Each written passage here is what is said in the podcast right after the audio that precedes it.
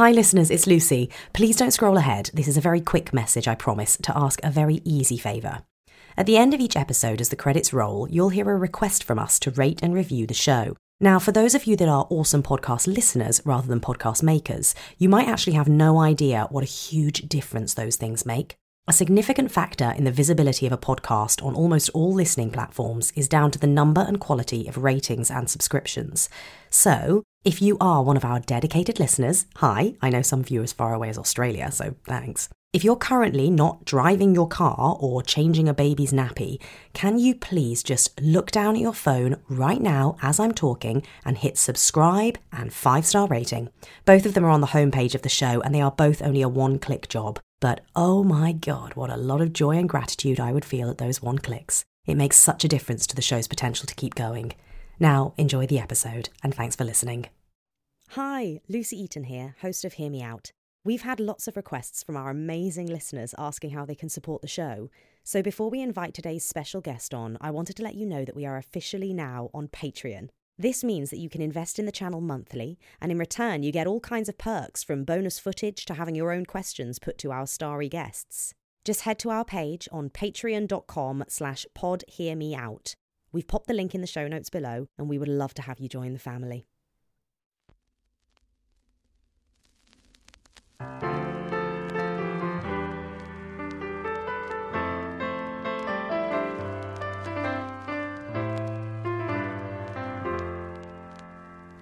You're about to hear a brief conversation with an incredible actor.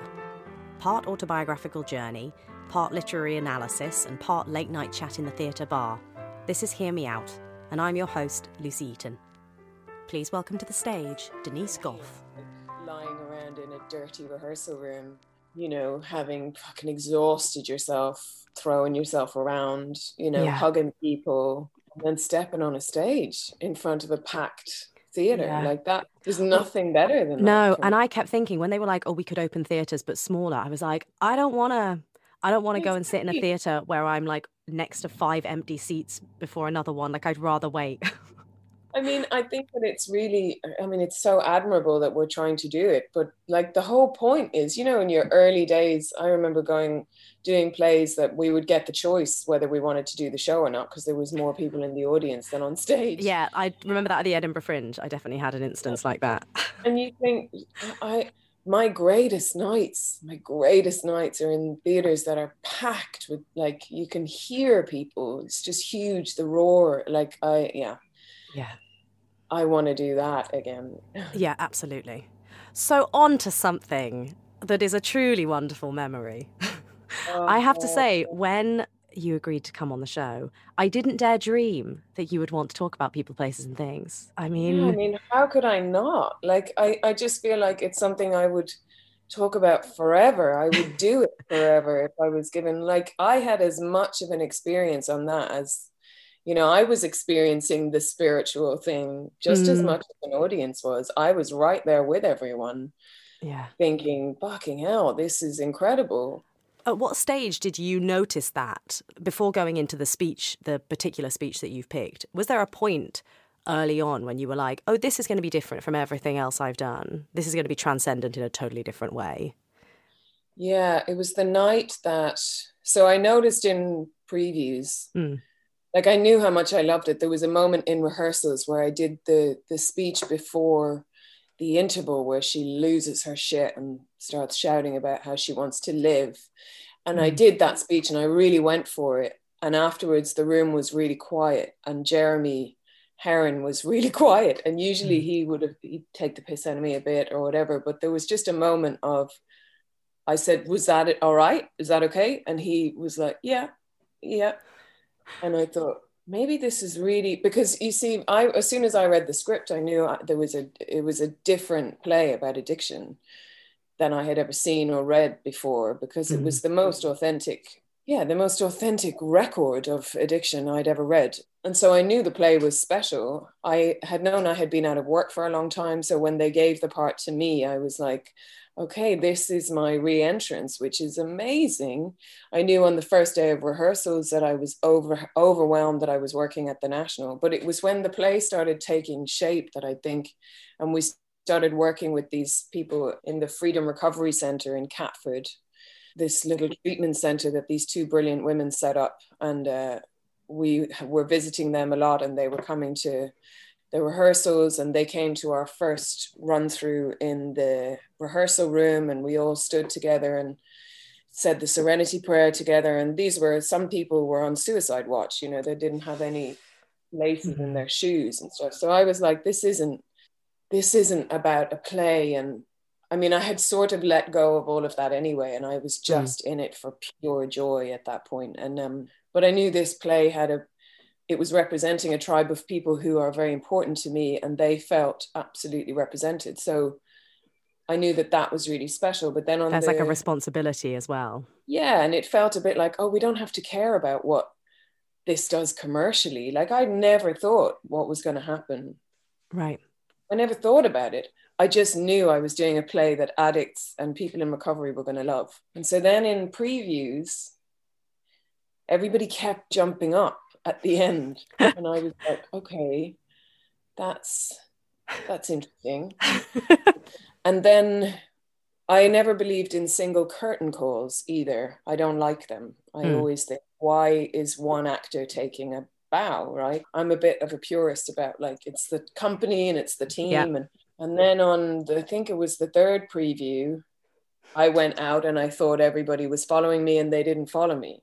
And the audience went berserk. And I thought, oh, it's not about me. They need a minute with her on her own.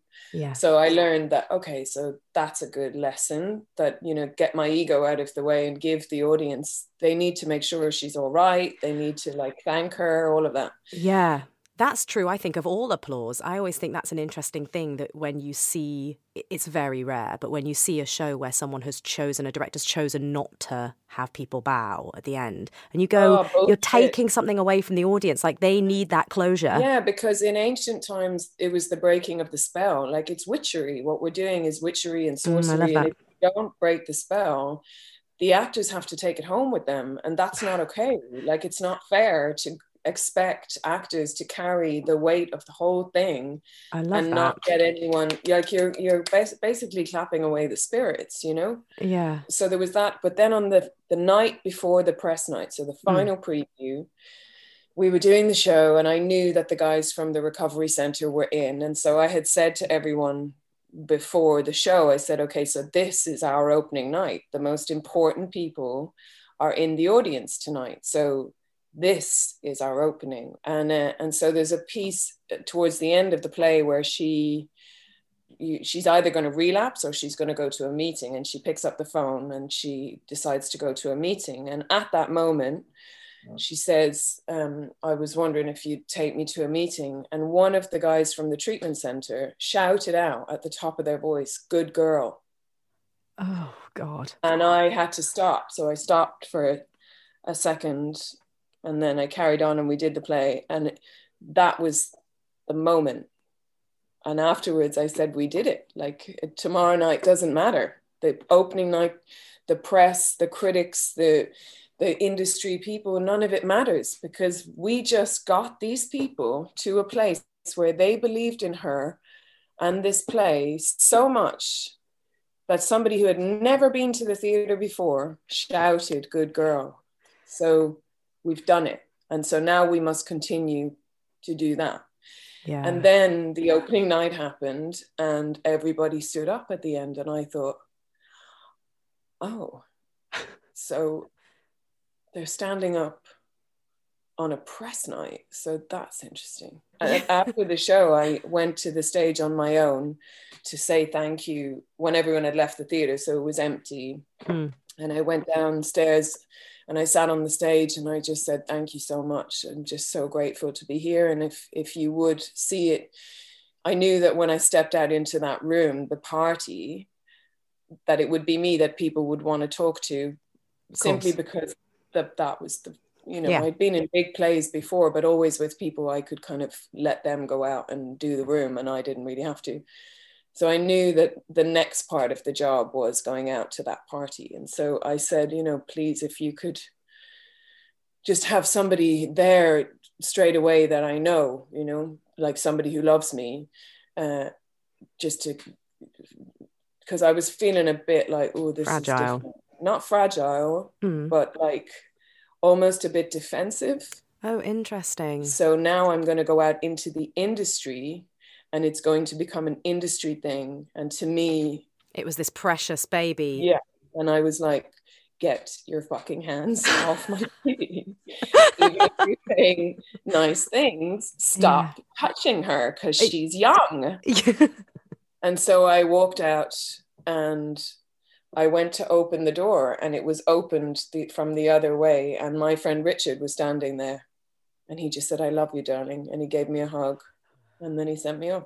And Richard is somebody who I've known for thirteen years. And we used to sit in coffee shops together with like no money, sharing a roll up, going, fucking hell, how are mm. we going to make any money?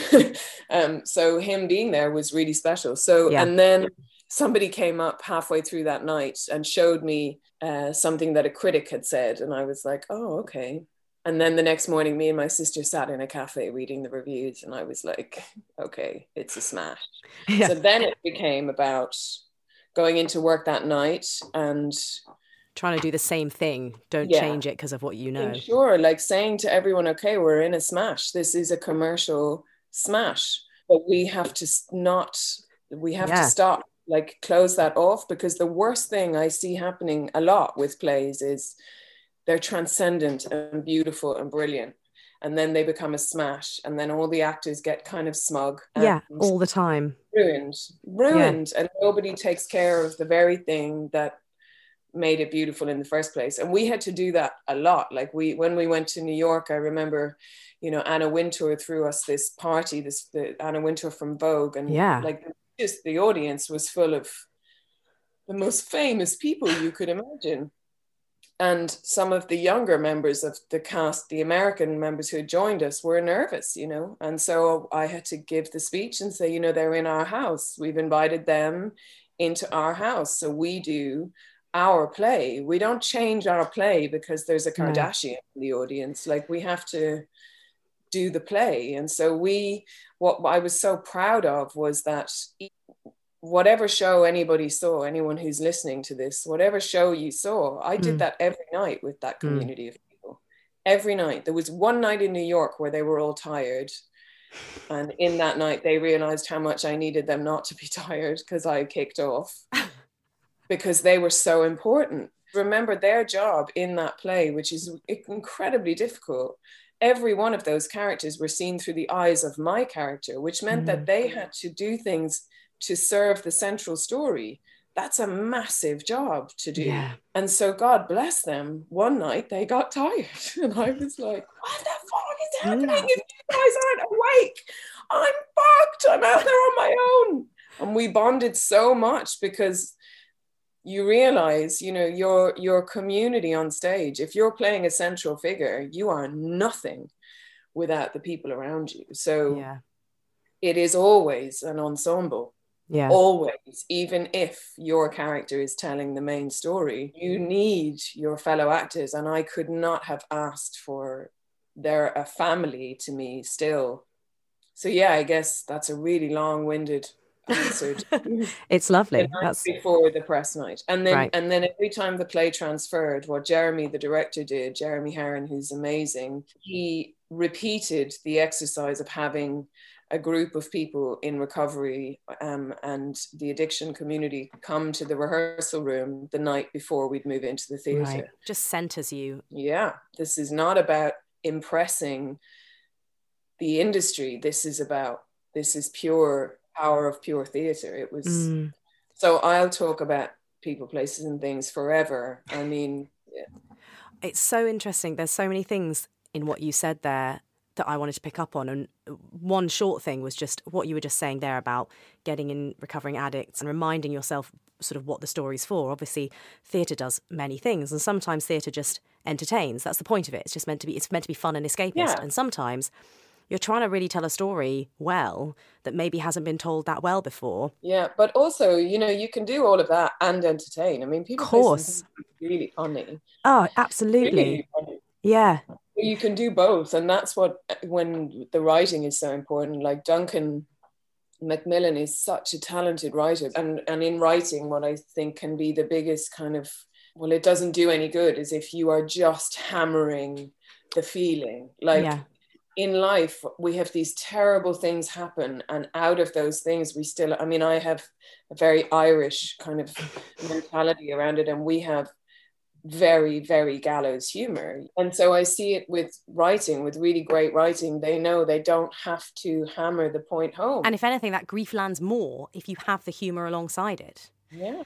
Uh, the other thing that you said that I just want to go back to is you brought up taking the single bow, and it reminded me that one of my residing memories from seeing it, and I saw it on the West End, I missed it at the National, sadly, was the bow. And I can remember coming home afterwards, and I keep a diary, and I can remember writing in it, I loved that Denise Gough smiled during the bow.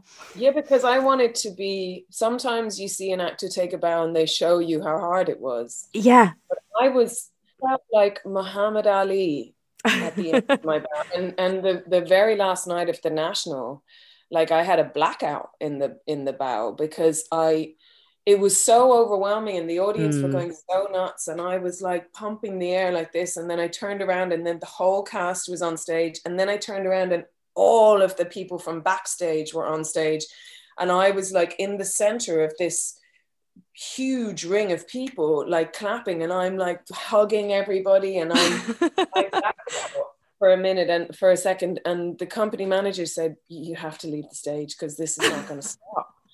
And um, it was really intense, really, really intense. And I, yeah, I mean, it's the single most like profound experience of my life doing that play. And I've had some profound experiences. Like I loved doing Desire Under the Elms. That was amazing. Angels in America, I hated doing. That's so interesting. What was so hard? Well, I mean, it's obviously a hard part. Yeah, it's Tony Kushner, eight hours, just so playing a woman who was being gaslit and abused. It was just really difficult and lonely mm. because it's a play about eight leading characters all on their own journey, but mm. I'm so glad I did it. Like the final night on Broadway, my God, Harper, I was like, get out of me. Amazing, thank you for visiting, now go away. That's hilarious. So it was a gift, but sometimes they're just an offering, you know. It's not all meant to be fun and games. Yeah. And it can't be. It can't be. And why should it be? Like, people yeah. have hard jobs. Why do we always get for it to be good? It wasn't fun, but it was it was incredible in a different way. But yeah. People, Places and Things was pure joy from beginning to end. Amazing. Joy that is sort of indescribable. So the speech that you've picked, yeah. the acting and addiction speech, why is it so extraordinary, do you think, aside from the general brilliance of the play? In the audition, I'd been asked to prepare it and I couldn't stop crying through it. And Jeremy said, you know, maybe she's not so emotional. And I said, I have never been allowed to speak, to do a speech like this. So if you decide to give me the part, then after two weeks of doing it, maybe I'll stop crying. But right now, no. Right now, I am emotional as the actress doing a yeah. speech that was written. How did he know what it was like? How did somebody put what it is like to be an actress so perfectly? Yeah. So yeah, he wrote my experience. Yeah. And so it was really important. You know, I felt like it was a really important speech for actors, you know, and actresses. It's interesting, in the speech, you say this moment about how, as an actor or actress, you get to say lines that are so poetic and beautiful that would never come out of your own mouth, but you get to make them your own. And obviously that is part of the joy, is the poetry of it. And part of the joy is just the total realism. It's what you're describing. It's like when you get a speech and you go, yeah, yeah, that's it. Yeah. That's the thing. I've just never, it's not that you've put it in flowery language. It's like you've just hit the nail on the head in a way that I'd never been able to. Same way as sometimes you have to do stuff that is such bullshit. You're like, this is not real. So when you get, and what I loved was that he wrote that. He was like, if you're really lucky, you get to do that. Like if you, you get, like people, some people never get a people, places and things moment. If you're lucky, yeah. you get one of them. Yeah. And I've been really lucky. And then getting to speak Tony Kushner after that, that's really lucky, even though it was hard. I've done Eugene O'Neill. I've had the words of so many incredible writers yeah. in my body. And I've also had the words of so many shit writers. but, um, but, you know, I, when I was speaking to my friend last night, we were saying, you know, when you're gifted with a great writer, you don't really have to do much. Mm. I worked very hard on People, Places and Things, but it was also incredibly easy. It was incredibly easy because one thing led to another thing to another. Yeah. Physically, it was very hard, but it wasn't... Um, you don't have to make sense of stuff. Yeah, it was joyful to know that the language was something that, you know, was looking after me. Yeah. When you start moving into other mediums mm. and you've worked on some of the greatest writers in history, like your instinct for good writing is so yeah. sharp. Like yeah. sometimes I read something, I'm like, okay, I'm not. I'm not. No, your cringe radar must be like, boop, boop, boop. Like it just doesn't fit in my mouth. Why am I going to try and make something fit in my mouth? I'm too old for that shit now as well. Like last night I was telling somebody about it. I'm in this really beautiful women's group and um, mm. and I was speaking to somebody, we're getting to know each other and she's so fantastic, this woman. And I was telling her about this play. And by the end of it, I could feel like my whole body, just the memory of doing it is, oh my God. And it doesn't matter. Like, yes, it did stuff for my life. That's been, it's made everything so much easier in every way. Like suddenly I, I can choose whatever work I want to do and everything. And mm-hmm. that's all great, but it's so much bigger than that. Like, that's like the tiny part of what it did. Like it was a soul job and it was sort of nothing to do with me and everything to do with me. Like I just went into it as, as open as everybody else did, you know? That's interesting when you say that it was everything and nothing to do with you, because I, I've heard you say at some point before about you trying to stay detached from your roles. The way you certainly would like to act as an actor is that you want to make sure you know who you are and who the role is. And was that a challenge in something like this where inevitably there is so much about the role that is you, like you say, is almost written for you? Yeah, but I didn't need to keep my, it was so joyful. Why did I need to keep my, like all it did was beautiful things for me. It's only if a part is fucking, like with Harper, I was just like, oh God, come on, stop. You need to, I was frustrated with Harper so much mm. because I was like, you're being fucking abused. And so that leaked into my life a bit because you're doing it eight hours a day, you know. But with People, Places and Things, I was completely invincible, like invincible. I was just surrounded by joy. I had, there was a little bit of, like I said, there was defensiveness of don't try and come in here now and, and make this about a career. Like yeah. this is so much bigger. Like it was laughable, the idea that, you know, I remember going to a meeting at some big T V company in in New York and I was just like, who the fuck are you talking to? Like seriously, like I am on a different planet than you guys right now. I you think I want to be in your show where I'll run around in high heels with a gun? I'm not interested. I'm not interested in playing this game. What a gorgeously powerful position to be in, to be so overjoyed with what you're doing that you see, because that's the sad thing I find so much in our industry is that I find myself in jobs where people, it's that classic thing where as the show is coming to an end, they're going, oh, I don't have my next show yet. Oh, you know, have you got another? It's always about the next bit rather than like, actually, what's this? Like, I only got to that point of I'm okay without a job in the year I was out of work before People, Places and Things. I mm-hmm. finally had decided I'm going to go and be a teacher and I'm going to be a great teacher. Mm-hmm. I had met myself in, on the darkest night of the soul and thought, you're really all right. You need to stop giving your power to this industry. Mm. And so when People, Places and Things came along, I had no need for what you thought of me. I had no, I didn't care. That's yeah. why the whole process was just about I'm working at the National on a play that means something. That if the, if it all ends now, I'm good, you know. And, and so it was so funny that this big explosion then happened, as if people, you know, suddenly were like, oh, you're allowed in. It was like, no, no, I'm good where I am. Thanks, I'm fine. I love that. It's so good to hear you say all that because I think it was such a big story after People, Places and Things. Like the big story was of like, oh, you know what? Denise Gough actually was going to give up being an actress. Yeah. And then this landed as if like, and here's the reward. And actually, it's so good to hear you be like, I didn't give a shit. I, I had accepted. I know, but I think that what I also accept is they're only doing their jobs. Like, yeah. it's like critics. I just don't again, talking to my friend last night, and we were talking about this one particular critic who I've known for so long, and I love her. I just think she's great, and she loves the theater, and she loves being part of the circus as much as I do. Mm. So who cares if sometimes she has to say, I wasn't a big fan of her performance. She's doing her job. And when it all kicked off for me and I won the best newcomer, it was funny. There was no sort of, fuck off, you guys. It was... I was, you can laugh at it. We're all just doing our job. There isn't anything to fear. It's like now when I do, because film and T V is a totally different beast. You give mm. all of your work to somebody who might fuck it up in the edit. Who cares?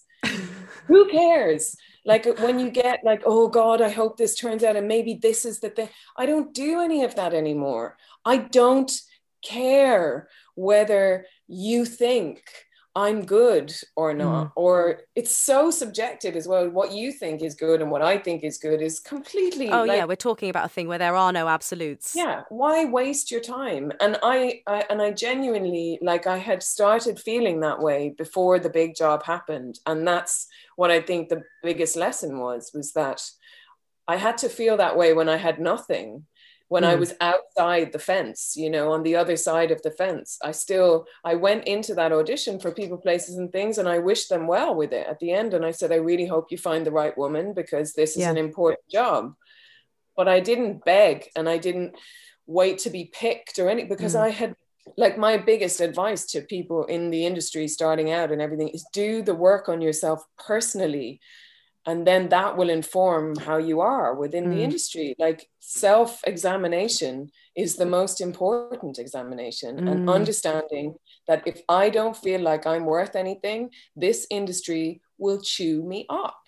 It's like a relationship. Yeah. It's literally a relationship with this industry. It's like, be happy with yourself first, or it's all going to go Pete Tong. It's a cliche, but it's the truth. And it was definitely the truth for me, which meant that all of that stuff, like the sudden awards and the all of that, was just icing. It wasn't like the cake was already well and truly, like, perfectly cooked. I was like, yeah, whatever. It's and and I got the greatest gift, which was that I'm able to choose my jobs now, you know, yeah. and that, that's all I ever wanted. So yeah. so I'm good. Like, I don't want to spend my life chasing something outside myself to make myself feel good, because it doesn't work. No, to a lesser extent, but I, I definitely had a similar experience to what you're describing when about seven years ago I started a production company. It was when I first started producing as well as acting. And even when all we were doing was really little stuff, because they were my projects and my babies, and suddenly I had that to focus on. I can remember the first audition I went to where I thought, I actually don't know whether I want to get this. And I think it was an R S C. It was the first time I'd been seen by the R S C. And I was like, I actually don't know whether I want to get this, because if I get it, there's all these things that I'm lining up that maybe to you look tiny, but actually they're things that I've controlled, I've decided to make, and I'd be, it'd be really sad to miss them. Yeah. And I suddenly felt such a sense of ease. Yeah, you go where I'm meant to go, as opposed to banging on doors of people who are not interested until yeah. you become something, and then suddenly they're all interested. And even that doesn't fill me with any resentment. You're like, welcome to the industry. It just is what it is. And so now, like now I'm, because I'm starting to move into producing and putting things together, and the reason right. I'm doing that is so I can surround myself with people I like yeah. working with. I am not interested in having the biggest name if that biggest name is an asshole. I do not want one hundred percent around me that yeah. are going to make my life difficult. Like the, the tribe that you work with, it should be easy. Oh my God, I have had one instance where I have allowed something that I was producing, that I made, to get out of control. And I can remember doing this play, and we ended up with this team that we just had such a clash with, my my partners and I, and it was so sad. Like, this is the whole point of producing, is meant to be that we don't work with. I guess you have to learn. Yeah, that was your way of learning. Like, nothing, mm. nothing, nothing is wasted. But no, I have learned enough now to know who I want to work with, and mm. I also know what's good and what isn't good for me. So that's all I need moving into the next stage of my career. I better do this. I was about to say, talking of good, we'd better read it. Yeah, exactly. Okay, so from People, Places and Things. with a play, you get instructions, like stage directions. Someone clothes you, tells you where to be and when. You get to live out the most intense moments of your life over and over again, with all the boring bits just left out. And you get to practice for weeks. And then you get applauded. Then you get changed, leave through stage door, bus home, back to real life, all the boring bits left in. It's waiting, temping, answering phones, serving canapes, nothing permanent, can't plan, can't, can't get a mortgage or pay for a car. And then an audition comes in, you try to look right, and you sit in a room surrounded by people who all look exactly like you do, all up for the same part. You never hear back, or you get the part, and then it's sitting around in rehearsals or backstage, probably earning less than you did temping. You make these friendships with people, like a, a little family. You fall in love on stage and off. And then it's over and you don't see them again. You try not to take it personally when, when people who aren't as good as you get the parts, or when you go from being the sexy ingenue to the tired mother of three. But you keep going, because sometimes if you are really really lucky, you get to be on stage and you get to say things that are absolutely true, even if they're made up. You get to do things that feel more real, more authentic, more meaningful than anything in your own life. You get to speak poetry, words you would never think to say, but that become yours as you speak them. When he shall die, take him and cut him out in little stars, and he will make the face of heaven so fine that all the world will be in love with night and pay no worship to the garish sun. It feels like Lydia wants me to acknowledge some sort of buried trauma, but there isn't any. You know, I played Antigone, and every night my heart broke for her dead brother. And then my own brother died and I felt nothing. I missed the funeral because I had a matinee. I'm not avoiding talking to the group because I've got something to hide. It's the opposite. If I'm not in character, I don't even know if I'm there. I'm already dead, I'm nothing. I want to live a hundred lives and be everywhere and fight against the infinitesimal time we have on this planet. Acting gives me the same thing I get from drugs and alcohol. Good parts are just harder to come by. Thank you so much. You're welcome. So great to hear it again. Such a good play. Such a good play. It's been a joy having you on the show, Denise. So yes. Nice to talk to you, Lucy.